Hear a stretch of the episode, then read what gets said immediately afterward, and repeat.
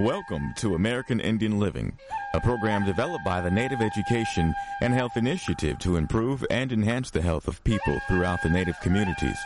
American Indian Living is hosted by Dr. David DeRose, a board certified specialist in both internal medicine and preventive medicine.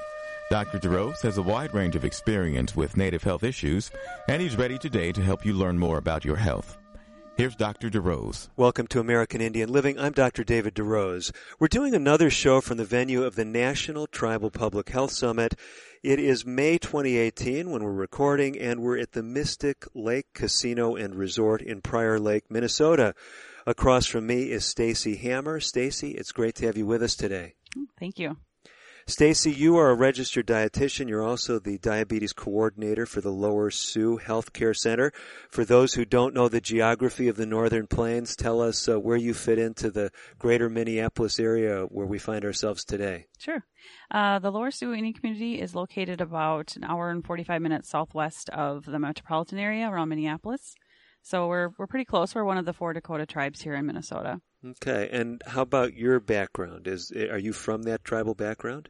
Yes, I am an enrolled member. Um, I did not grow up on the reservation. My dad grew up on the reservation. Um, and then went on to Haskell University. And from there, he entered the military. And um, when he was after his tour in Vietnam, is when he pursued a career in technology. And so that's what brought him and our family up to um, the Minneapolis metropolitan area where okay. I was raised. Very so, good. Yeah. Well, we featured Haskell on the show before. A lot of our listeners are, are well uh, familiar with oh, that great. native. Uh, academic institution. Are you a graduate of Haskell too? Did I learn that at one point or not? Uh, no, I'm actually not. I graduated from Minnesota State University in Mankato. Okay. And Mankato also is kind of the, uh, it's about an hour from this location here in Shakopee. Mm-hmm.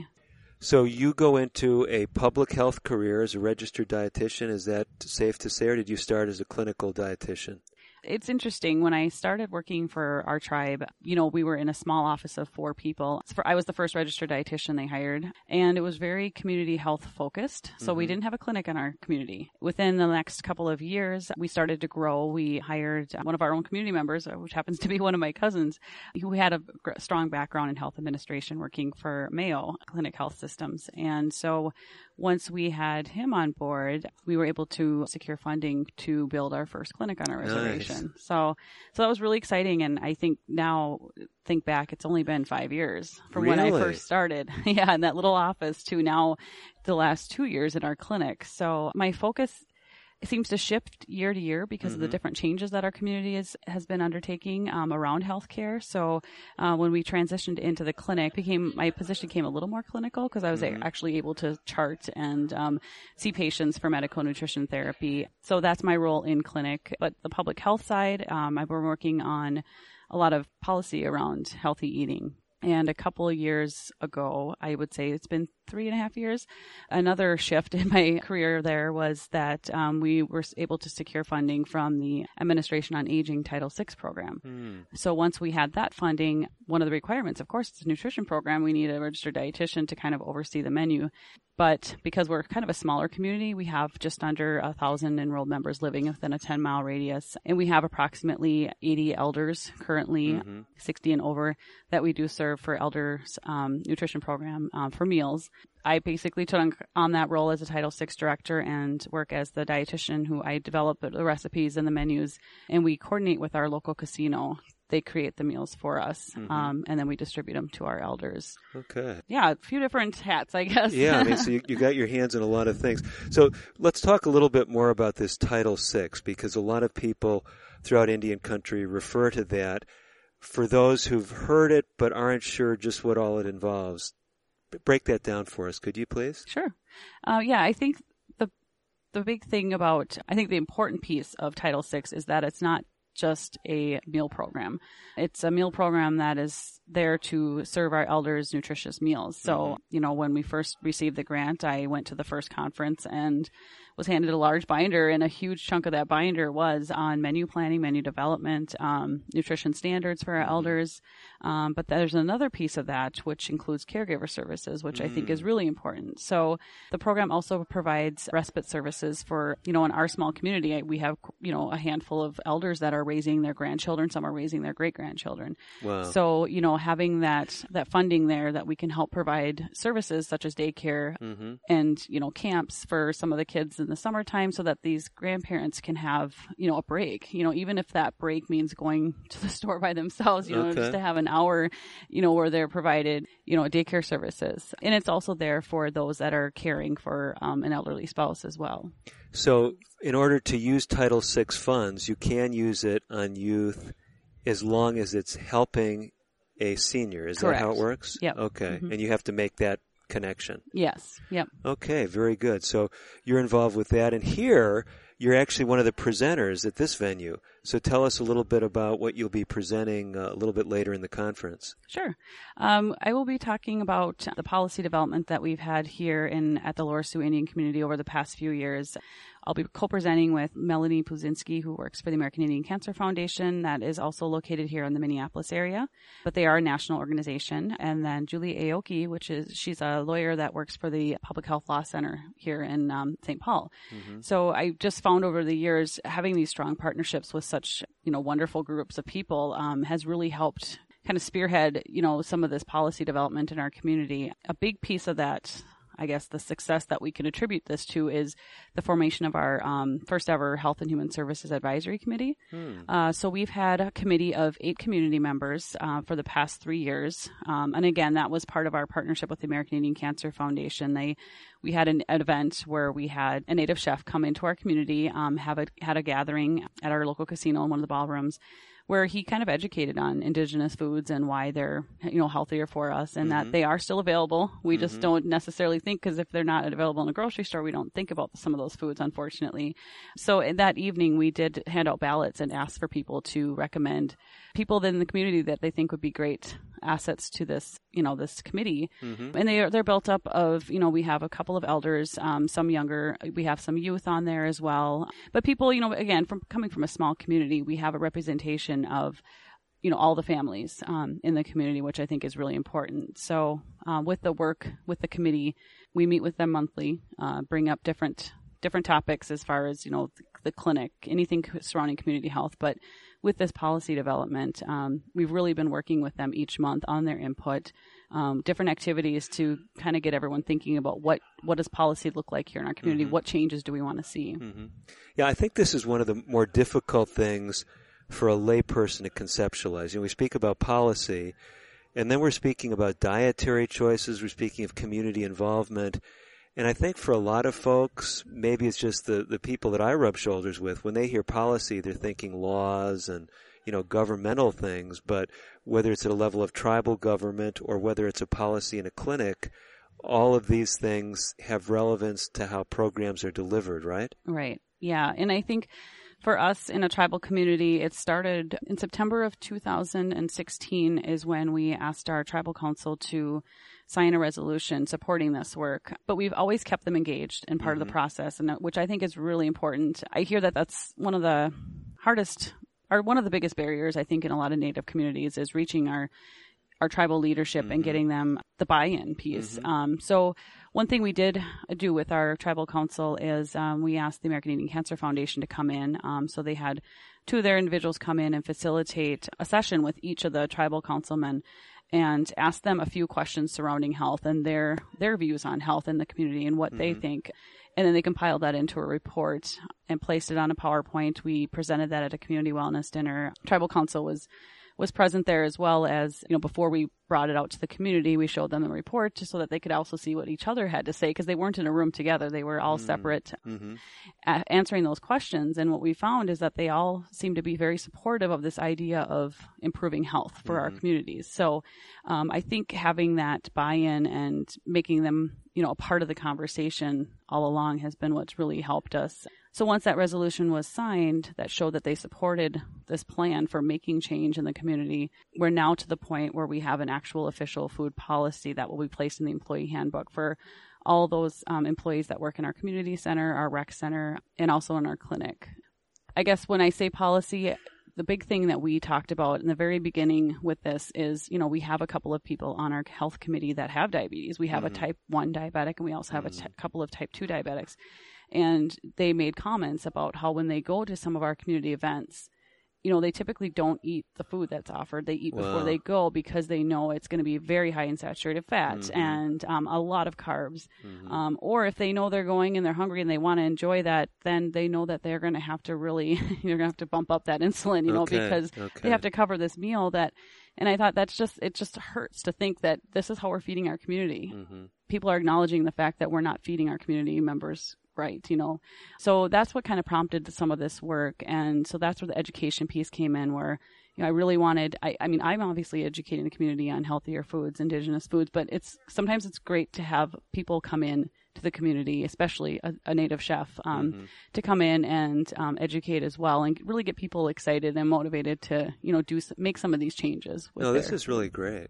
I, I'm I'm especially interested in what you're doing with. Uh, you know, I, I, love the piece that you brought in someone from the American in, Indian Cancer Foundation. We've been doing a little bit of work in, in diabetes in addition to hosting the show. I'm also a clinician, so I actually see patients.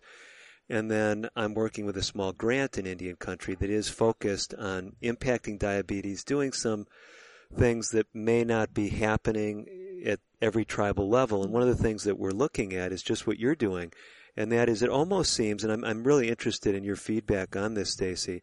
It almost seems that for some people, they get to a point where they feel like they've heard the diabetes messages, and even though they're not implementing them, maybe they're still eating those high saturated fat foods, the high carb foods, and they're just covering them with lots of insulin. Mm-hmm. So they really haven't seen the big picture but they know it all. They're not going to come to your diabetes session because mom went to it and they were there with mom 20 years ago and dad, it wasn't you giving it. Right. But they know it all.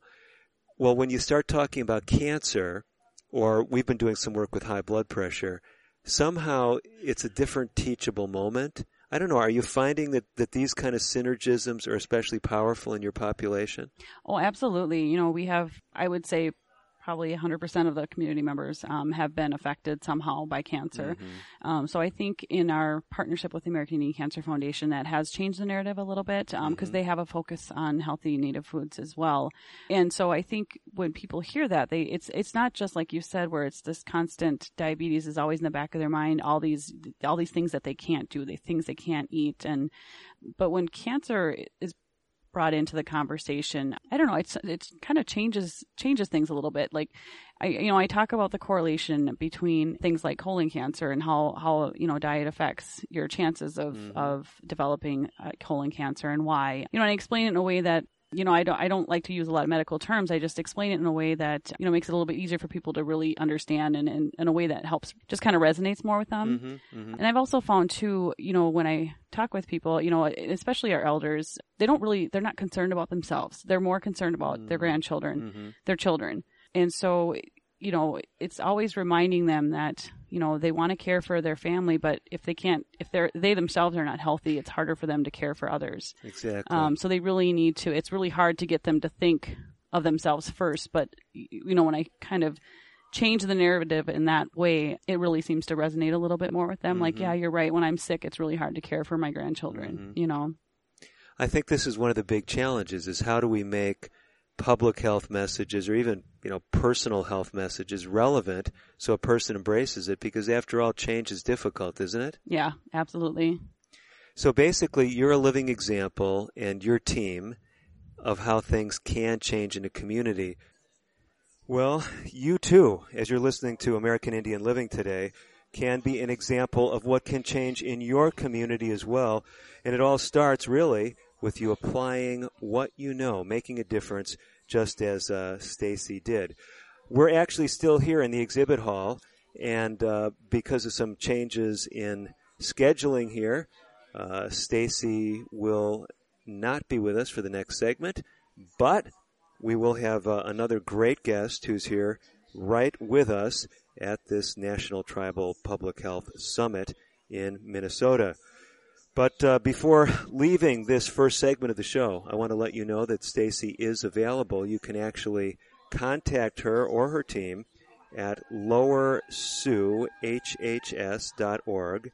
That's lower Sioux, S-I-O-U-X, H-H-S dot org. So hopefully Stacy has been uh, an encouragement to you and things that you can do differently at a tribal level. We're going to have some more great information coming up, this time from Alaska in our next segment. Don't go away. We'll be back with more from Minnesota following this.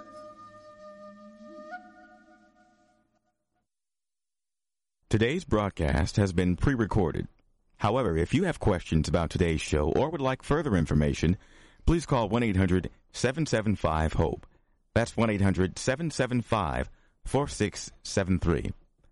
We'll be right back after this. This is Betty White.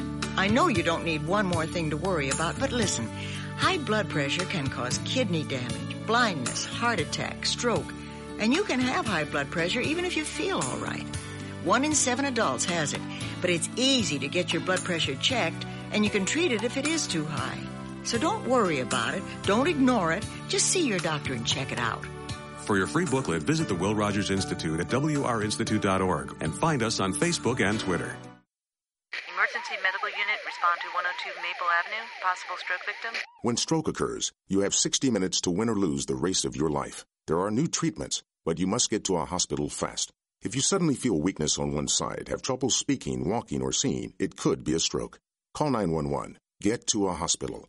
Because how you spend the next 60 minutes could determine how you spend the rest of your life. Stroke. Know the signs. Act in time. A message from the National Institute of Neurological Disorders and Stroke.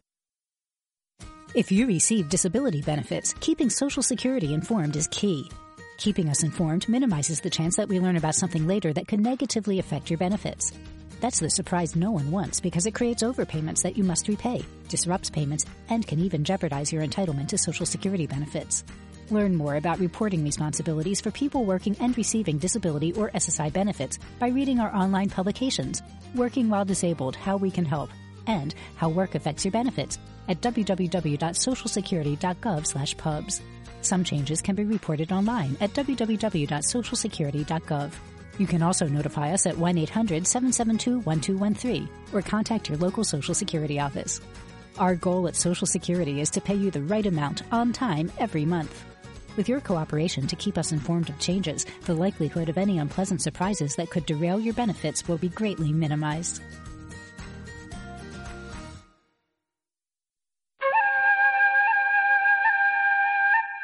You're listening to Dr. David DeRose on American Indian Living. Your comments and questions are welcome.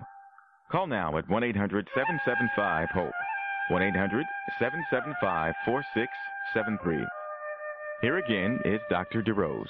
Welcome back to American Indian Living. Dr. David DeRose here at the Mystic Lake Casino and Resort in Minnesota.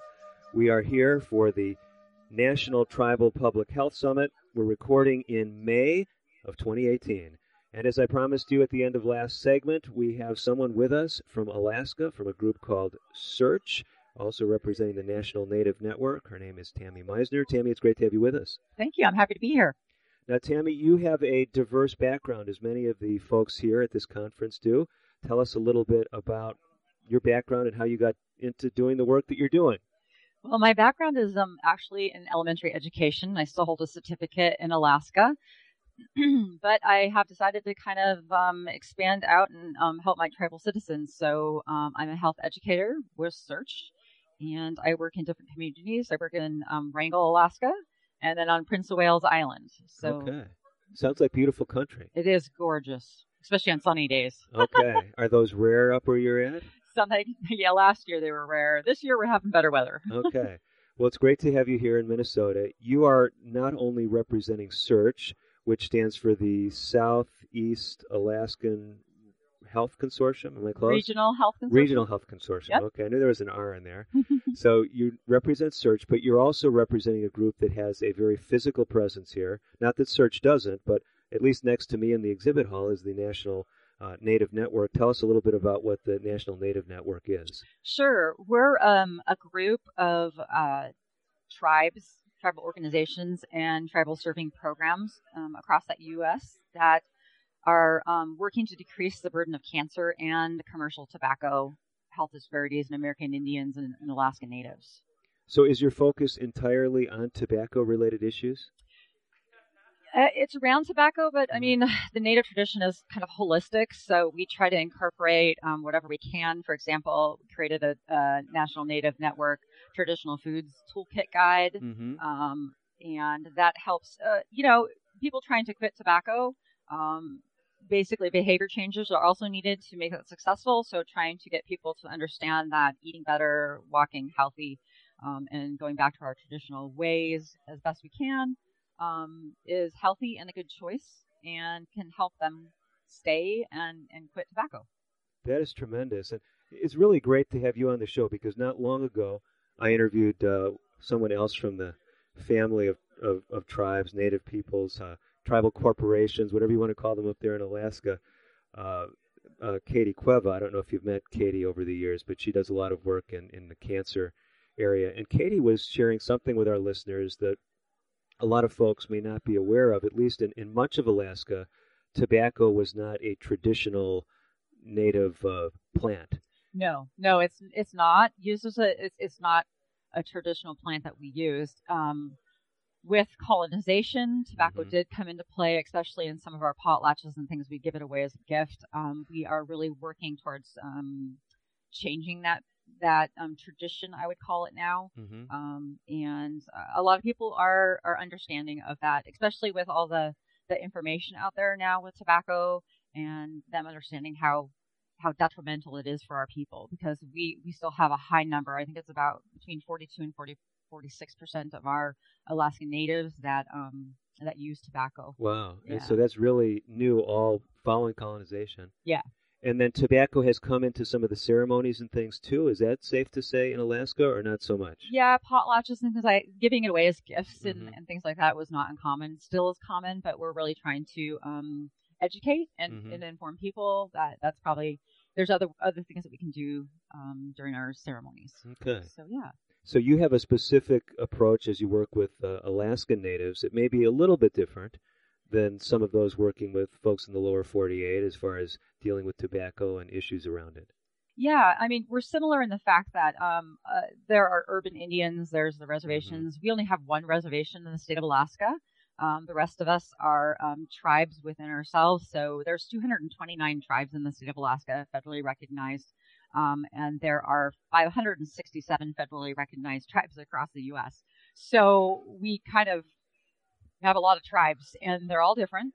But we all, the National Native Network really promotes um, policy changes at a higher level. Um, example would be uh, tribes passing policies within themselves um, for smoke free workplaces, smoke free or tobacco free areas, um, properties. Um, and uh, we, we have a lot of social media that provides that information and language for people. Um, so they don't have to reinvent the wheel. They can um, find the resources on our on our website, keepitsacred.org, and therefore adapt it to to their tribe or their organization. So, what I'm trying to conceptualize in my own mind, Tammy, is I'm thinking of folks that may be listening to the show today. They're maybe uh, tribal council people, maybe they're working in a health department, maybe they're working in a tribal clinic. They're listening, they're saying, uh, This sounds interesting. We're trying to do things, we've been doing things with, with tobacco. Uh, they may even be using that theme, keeping it sacred. But maybe they're not familiar with the National Native Network. And the question is, why should they get in contact with you folks now? Well, we are a kind of a network of networks, I would say. Um, we are in, administered by the Intertribal Council of Michigan. Um, we have partner agencies, SEARHC being one of them, Southeast Alaska Regional Health Consortium. We have the California Rural Indian Health Board, Great Plains Tribal Chairman's Health Board. And the reason that I would say get in contact with us, either we have a lot of different options, um, keepitsacred.org. You can follow us on Twitter at keepitsacred. Um, and the reason I, I would recommend people contacting us or is because we provide free training, technical assistance, um, culturally relevant webinars, in-person trainings, presentations, and we offer an online um, wonderful resources for culturally appropriate and evidence based cancer and tobacco information. Okay. Including travel stories and success stories that, that we have had, and it's all for free. It's just kind of a, a conglomerate of information and resources, and it's it's so valuable because um, I have I have yet to find a location where we can find information regarding tribal activities and things that are happening in other places that you can take and adapt to your area. So mm. um, it's a great place to see. Oh, well, that that worked in in um, say in Michigan, but I'm going to adapt it for Alaska so mm-hmm. I can mm-hmm. make it personally mine. And it's such a wonderful exchange of information, um, and and a great place to ask questions and to to to find out where to, to make connections. Mm-hmm. Like I said, it's a network of network. Contact us and we can get you connected with somebody who knows if we don't know. Excellent. So basically, what I'm hearing from you, Tammy, is first of all, just going to your, your website and the, the National Native Network, I can get to it just by putting in keepitsacred.org. That yes. takes me to the main page mm-hmm. there. Yep. And once I'm there, I don't need to interact with anyone necessarily. I could just no. take advantage of the resources that are there. Absolutely. And when you do webinars, do you archive those there? Are there Yep, the webinars are archived, and we do have a few podcasts also. Okay. Now I know a lot of people when I talk here at uh, at conferences in Indian country, people will say, "What really engages me are the stories." Mm-hmm. Now you have success stories available on the website. Does anything come to mind in your work with the network that, that just resonates with, with your own experience, or maybe work that you've personally done? Sure. Um, in Alaska, I have found, and I share this uh, on the with the National Native Network, also on the Keep It Sacred. We have the the website, but also the Facebook page. Mm-hmm. And um, I do try to do, or people in in my um, position, we interview people who have quit um, mm. tobacco and then mm-hmm. ask them to tell their story. And it's usually just a, a one sheet, quick uh, success story, which really promotes because people like to know we're really close in Alaska as an mm-hmm. all Indian country. We kind of one person back, we know each other. Mm-hmm. So it's it's so much more powerful to have somebody who has a success story of someone you might know, or that's somebody's mm-hmm. grandma, or that's somebody's cousin, or um, it, it makes such a difference, and the reach is it's much greater, and the impact is much greater. So we share that in our newsletters. Um, we share that um, on our website uh, as just um, some ways that you can um, take and and maybe possibly duplicate in your area. Um, mm-hmm, mm-hmm. Yeah, media is a great a great way for us, especially Facebook and the website, to get out information and share those success stories. And we're always looking for. So if anyone's listening and would like to share their story, mm-hmm. um, we'd be happy to take that and, and either interview you or or do a, a flyer or some kind of article in our newsletter. Well, that's tremendous. And so the message I'm hearing, Tammy, whether you actually interface with the National Native Network, I'm speaking to you as listeners, or whether you just say, hey, this is something that we need to do at our tribal level. Yeah, we've got uh, native specific materials, but we're not sharing stories of people in our own tribe, in our own community who are success stories. And this would be true not just for tobacco, it would be true for dietary change and exercise and other things, right? Mm-hmm. Yeah, absolutely. And we're hoping to be able to expand um, out into other areas also. But I mean, like I said before, this is, you know, tobacco is um, is one facet, and that if you quit tobacco, it affects your your health overall in, in a mm-hmm. great way. But we're really kind of holistic in our in our health. So you have to change your behavior. You have to change other things also in order to be kind of successful in quitting and staying quit with tobacco. So I'm talking about traditional foods and mm-hmm. diabetes, mm-hmm. and I mean all of those things are tied together Tremendous. with tobacco. So you can't really solve one problem without it affecting all the rest of them. Mm-hmm. So it's one of those things that we, we try to work together and have information on our Facebook page and our website and um, and links so that you can contact those people and, and make your, your chance of success the, the highest rate at the highest rate. Well, that's tremendous, Tammy. I know you got a busy schedule too. Thank you so much for sneaking into the booth today, Tammy Meisner. She's with Keep It Sacred, the initiative of the National Native Network, as well as her other credentials keepitsacred.org. That's where to get more information. Tammy, thank you so much. Thank you so much. We got to step away. We'll be back with more on today's edition of American Indian Living. I'm Dr. David DeRose. Stay tuned. American Indian Living will continue in a moment. If you have questions or comments about today's pre recorded broadcast, please call 1 800 775 HOPE. That's 1 800 775 4673. So, you want to be a hero. Here are some ways to get the job. hunt down that killer shark, or run into a burning house to save a kitten. Luckily, there's an easier way to become a hero. Call 911 if you see someone experiencing the symptoms of stroke, sudden weakness on one side, or trouble speaking, walking, or seeing. Stroke. Know the signs. Act in time. You'll be a real hero. A message from the National Institute of Neurological Disorders and Stroke. Can you guess what's going on here? It's kids getting fit. Studies show that children and teens who get at least 60 minutes of physical activity a day reduce the risk of obesity, heart disease, anxiety, and increase their overall mood. So, whether it's around your neighborhood or at school, just get out and play. For your free booklet, visit wrinstitute.org or call toll free 877-957-7575 and find us on Facebook and Twitter. The Will Rogers Institute since 1936.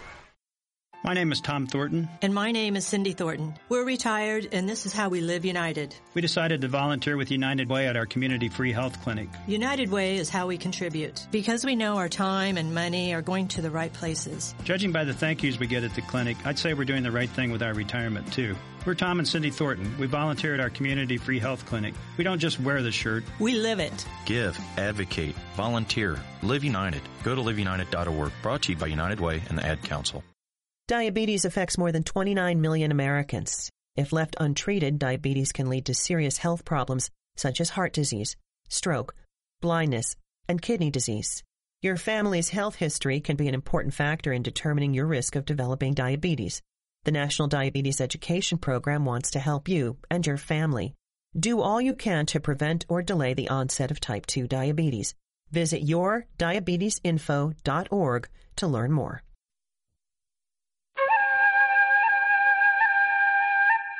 You're listening to Dr. David DeRose on American Indian Living. Your comments and questions are welcome. Call now at 1 800 775 HOPE. 1 800 775 4673. Here again is Dr. DeRose. Welcome back to the second half of today's edition of American Indian Living. I'm Dr. David DeRose. With me in the exhibit hall, Joshua Hudson. Josh, it's great to have you with us as well. Thank you. It's nice to be here.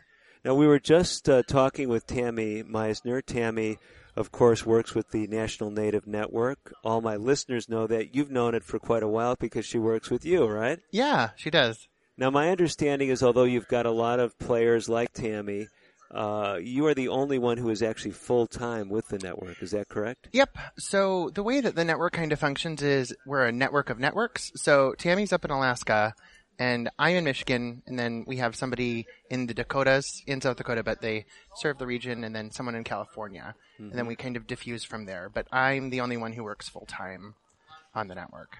So a lot of people are probably wondering, you know, they, they've got questions, and one of those questions actually is, we've been talking a lot to people in Indian country, but we have listeners who, I mean, they honestly have no native background. Okay. And we talk about this terminology in Indian country of keeping things sacred. Mm-hmm. And I have other people from maybe Christian backgrounds or Jewish backgrounds, they say sacred. I mean, that sounds like my religious tradition. We don't have anything to do with tobacco. Tobacco doesn't sound sacred at all to me. So how so help someone understand who may be outside of Indian country what this terminology is of keeping tobacco sacred. Okay, well, so tobacco for us is one of our original medicines, um, and that's actually how tobacco got to where it is today. It was exchanged through trade and colonization, mm-hmm. um, and taken to Europe and taken to Asia and mass produced for things like cigarettes. And so you know, the fundamental difference is when you misuse medicines, they'll hurt you in the end. Mm. Um, you know, and we're in, in a serious crisis right now talking about opiates. And so, I mean, I feel like the comparison is there with tobacco because tobacco is a medicine and, you know, it depends on each tribe and everybody uses their traditional tobacco differently. Um, and not every tribe does have traditional tobacco, but those who do use it in certain prescribed ways and it's not every 15 minutes and it's not to relieve stress. It's, I'm going to pray, you know, mm-hmm. and so if that's using it in the pipe, you know, we don't ingest that because it's a form of prayer and the prayers aren't meant for you. It's meant for the creator. Um, but, you know, and, and, another way to look at it is, so with the National Native Network, we work on tobacco and cancer. Mm-hmm. Um, you know, so, you know, we talk about keep it sacred and we also say life is sacred. So understanding that like we as people, life, you know, is very important and very sacred and we have to keep our life sacred. Mm-hmm. And, you know, by using our medicines in a traditional prescribed way that they should be used and not misusing them and abusing them, you know, we will be helping our health. Mm-hmm. I mean, it's very interesting because, you know, a lot of people in today's culture, they listen, they say tobacco medicinal and they, they laugh about these ads from former generations of non-native people who, you know, we're prescribing tobacco for, you know, lung conditions mm-hmm. and, and prescribing it to, to athletes and, and for various uh, reasons that we would say today have no basis. But I find it interesting as a physician to realize that there are things that nicotine actually does help in the medical arena. I mean, one of them that we talk uh, quite a bit about is uh, chronic ulcerative colitis and inflammatory bowel disease. There actually is a connection with tobacco having a medicinal role. Now, most practitioners are not prescribing it that way. Okay. But there are clearly things that there are compounds in tobacco that have uh, basically medicinal benefits. So it's an interesting dialogue because a lot of times we don't hear anything about anything good about tobacco mm-hmm. because it's associated with so many, really hundreds of thousands of deaths yeah. in the United States. So you're really dealing on kind of the front line because tobacco started with First Nation peoples here on mm-hmm. this continent. Yeah. And, you know, I, I find myself in a lot of different tobacco control, uh, circles and mm-hmm. realms, and everyone, you know, talks about how evil tobacco is, and we need to get rid of tobacco, and we have to get rid of it yesterday. And, you know, so I always have to remind them, even though you might not know this, and this might not pertain to you, you know, the, to- the world will never be tobacco free. Mm. You know, and there was a, an article published, you know, by some really awesome native, uh, native folks who uh-huh. were talking about how the world will never be tobacco free. Mm. You know, um, I can't name everybody who is on that article, but I know Coco Villaluz. She's, you know, a hero of mine. She's been doing really awesome work throughout Indian country around tobacco. And, uh-huh. you know, so that article just broke that down that it is traditional and it, it is a medicine and it will always be here for us. Mm-hmm. You know, so we, we won't be tobacco free. But, you know, the thing that I try to remember to say myself um, you know, but also to remind everyone else is when we talk about bad tobacco, you know, taking out tobacco, you know, frame it as commercial tobacco because mm. that's, you know, fundamentally different. Mm-hmm.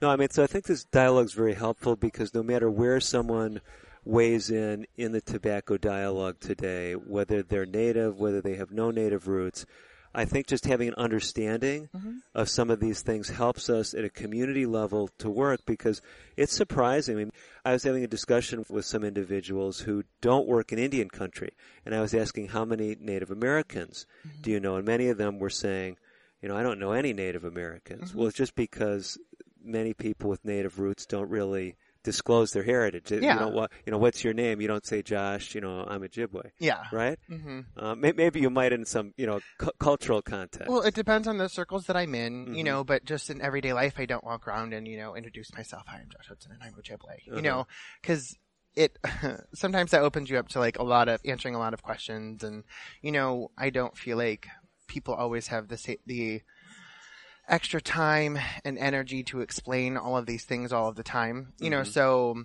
chances are those people have met somebody who's native, they just didn't realize it. Mm-hmm, mm-hmm. You know. Exactly. So let's come back then to, to talking a little bit more about the National Native Network. Tammy was talking with us some about you know why everyone in Indian country should be aware of what you do. Mm-hmm. That you've got a great website, you've got some great people who can help as far as individualizing things at a tribal level, and we started to talk about some stories, some things that impacted Tammy. She shared a little bit from Alaska. I know that always energizes people to hear mm-hmm. about success stories. What kind of things come to your mind, Josh, when we talk about that? To echo what Tammy, you know, was saying, we do have lots of, you know, really cool things to share. Mm-hmm. They're free and available. To just back up a little bit, the National Native Network, we're one of eight uh, federally funded networks for priority population who mm. have high rates of tobacco abuse and high rates of cancer.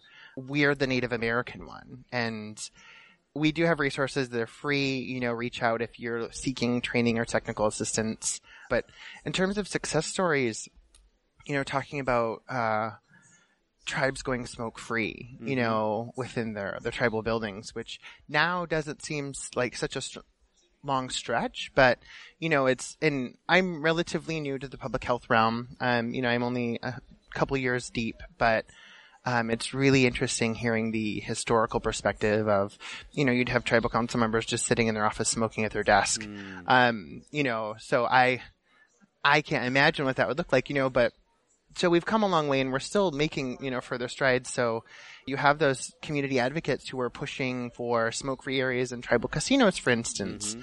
laying the groundwork for our casinos to go smoke-free eventually. Mm. Even though there's a lot of uh, tension around that, mm-hmm.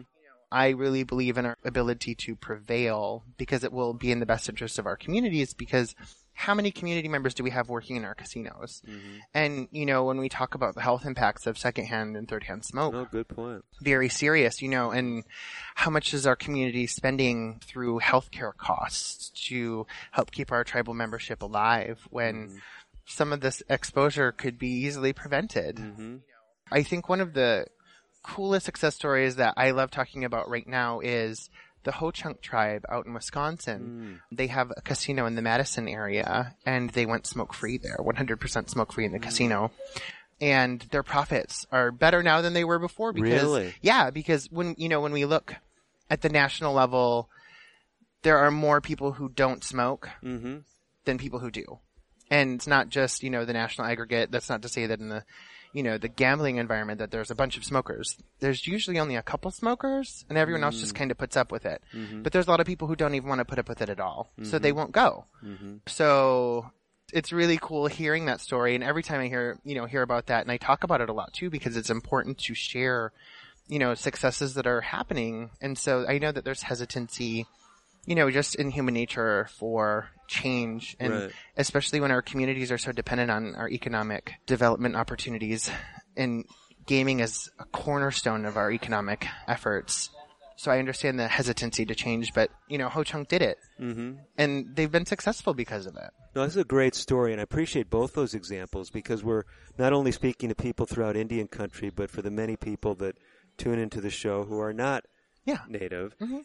And a lot of people, I think, in the general public think, well, Native Americans, they're just all into tobacco. I mean, all their tribal Mhm. officials smoke, all their buildings are filled with, you know, cigarette smoke. Mhm. And what you're saying is, you know, this is not the narrative that's being written in Indian country today. Oh no. It's in, you know, this is what I talk about with people, native and non-native, is I'm, I just remind people the greatest and strongest changes we can ever make are from within the community. You hmm. know, you have to find those people who are going to help fight that fight because as public health advocates, we can't always carry the torch. Mm-hmm. Especially like if I'm not a tribal member in this tribe, I can't go in and say, this is what you need to be doing and you need to, you know, do all of this, that, and the other. It's much more powerful if you find an elder that's deeply respected that can share like this is this is hurting me and hurting everyone. Right. or if you get a group of young people who mobilize and say like this isn't healthy for us and we don't want to be around this.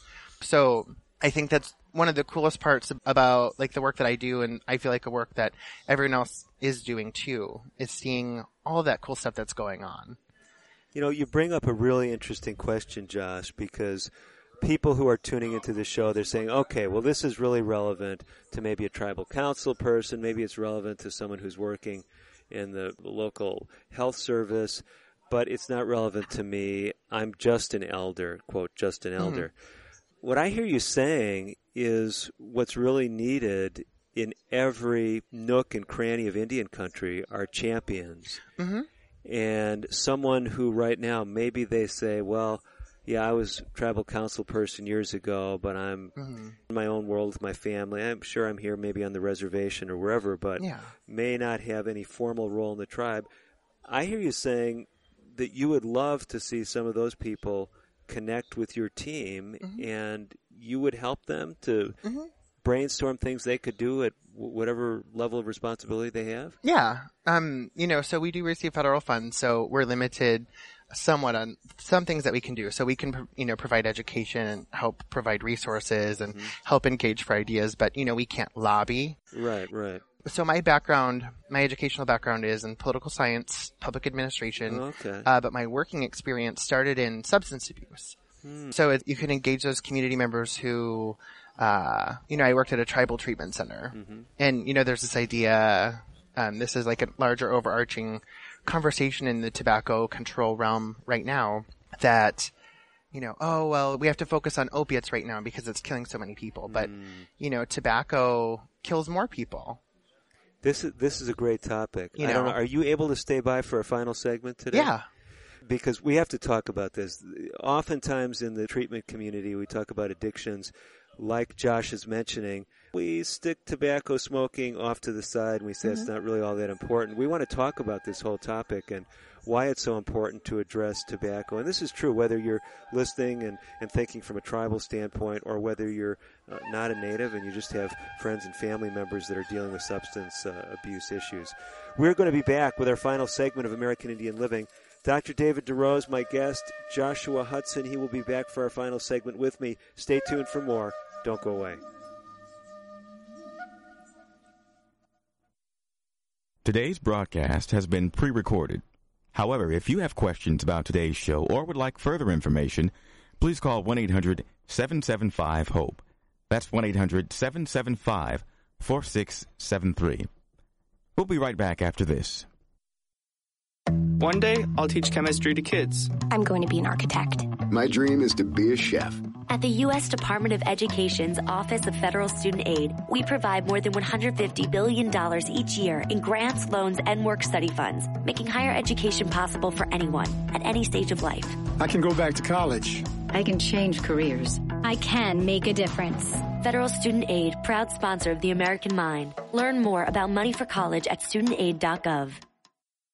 Diabetes is a serious disease that runs in families. If your parents or siblings have type 2 diabetes, you have a greater chance of getting the disease. If you're African American, Hispanic, or Latino, American Indian, Alaska Native, Asian American, Native Hawaiian, or Pacific Islander, you also have a higher chance of developing the disease. The National Diabetes Education Program wants to help you understand your risk. Visit the NDEP website at yourdiabetesinfo.org for diabetes prevention tools, including the Family Health History Quiz. It started off as a normal day.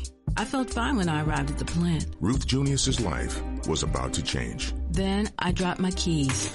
They kept slipping out of my hand. My arm felt numb.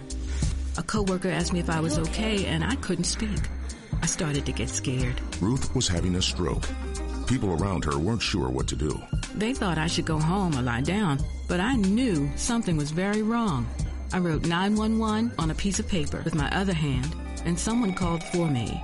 Because everyone acted quickly, doctors at the hospital were able to give Ruth treatment that started to reverse the symptoms. Within a few minutes, I was talking again. I didn't know a thing about stroke before I had one. Now I make sure that my friends and family know all the signs of stroke so they'll get help fast if they need it. Know stroke. Know the signs. Act in time.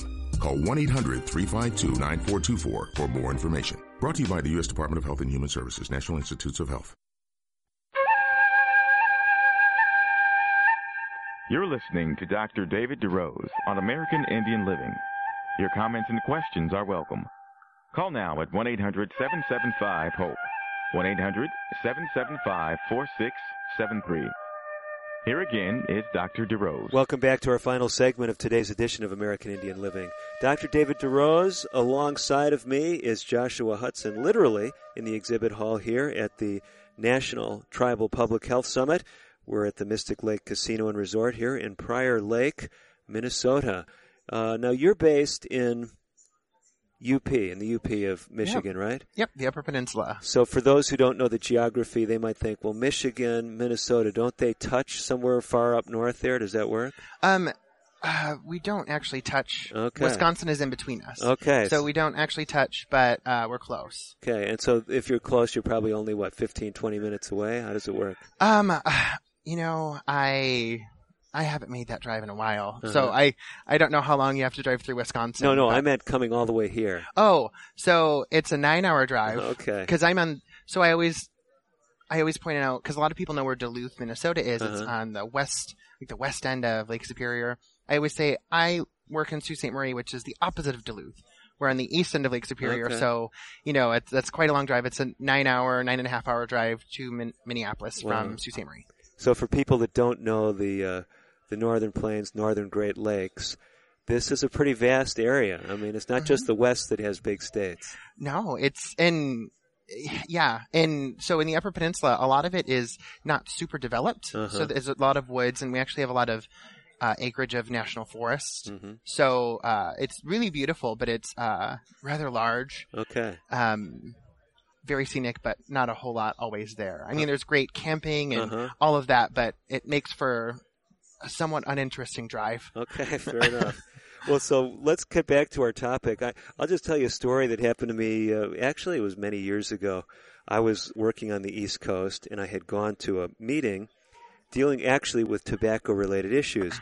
And it was a meeting that was comprised of people in the addiction community, health professionals, and they were sharing stories. Okay.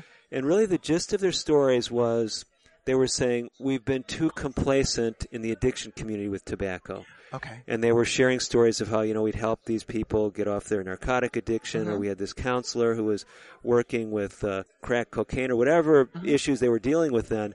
And they went person after person saying how, well, this person then died from a heart attack related Yeah. to their smoking, or died from lung cancer. Mhm. And the message they were suggesting should be embraced by the addiction community, again, we're probably going back 25 years at least, was um, we need to be serious about helping people break free of all addictive substances.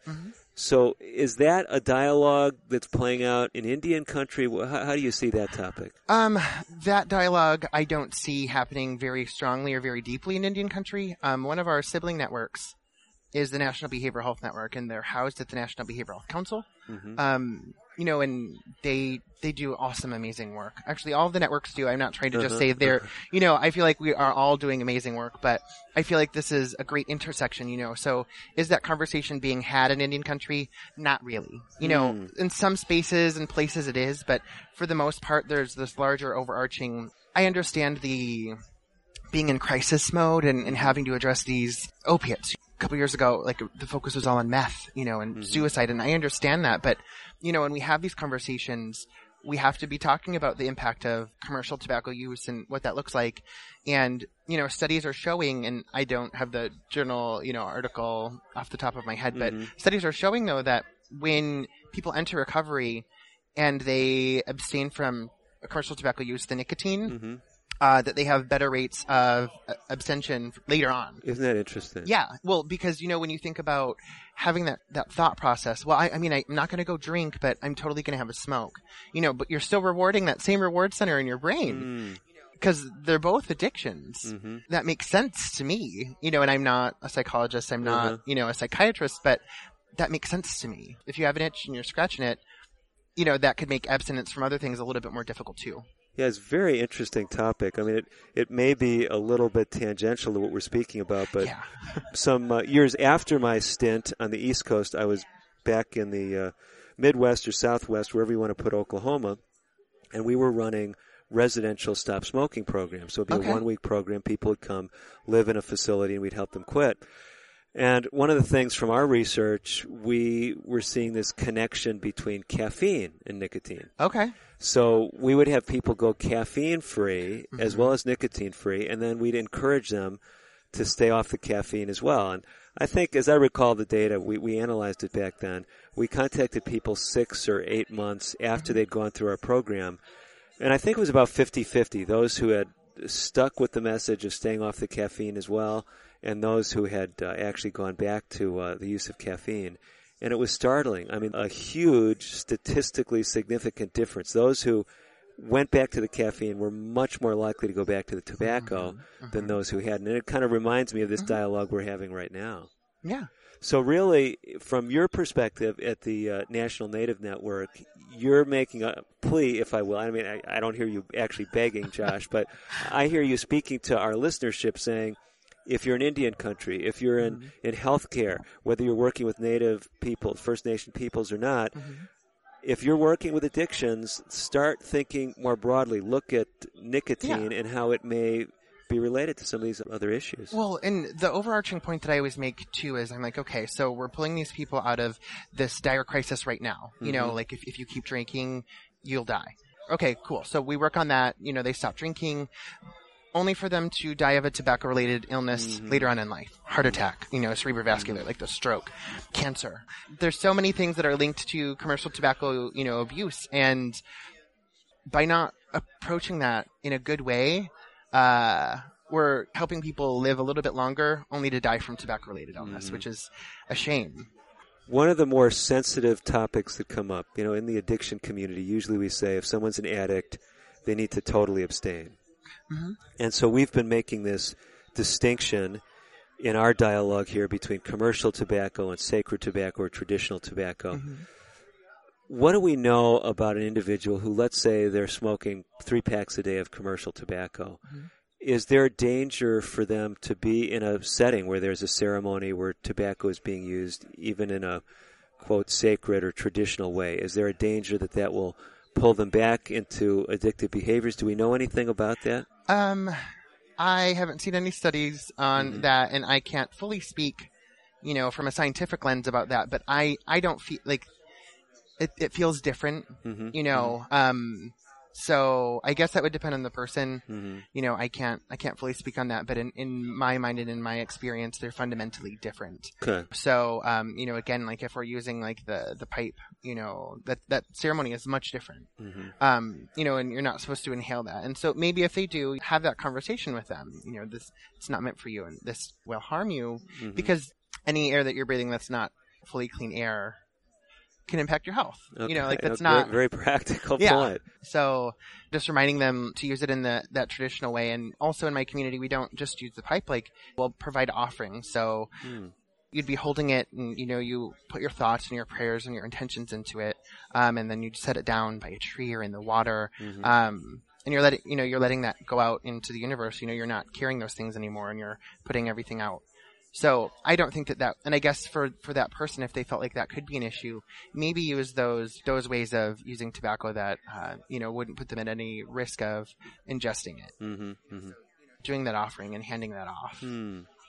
So basically, there's different ways, culturally or ceremonially, people in Indian country can engage with tobacco Mhm. and not have to be in the presence ever of, of tobacco smoke or tobacco that's being burned. Yeah. Well, and so the way that I kind of uh, have really been thinking about it, and the way that I talk about it a lot now is tobacco is a tangible, it's a tangible thing. Like it's a tangible medicine that can be used for creating connection.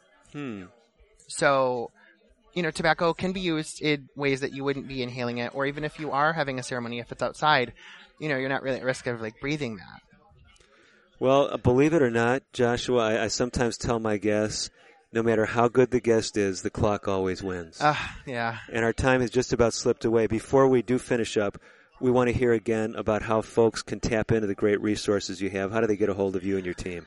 Our website is uh, keepitsacred.org, and our email is nnn at itcmi.org. Um, and if you felt like calling, uh, our main office at Intertribal Council of Michigan is 906 632 6896. Okay, let me see if I got this all down. You you keep me straight, okay, Josh? Okay. So what I've got listed here is keepitsacred.org. That's Yep. the website. Mhm. But if someone wants to get a hold of you and your team, the email, give me that one more time. nnn at itcmi.org.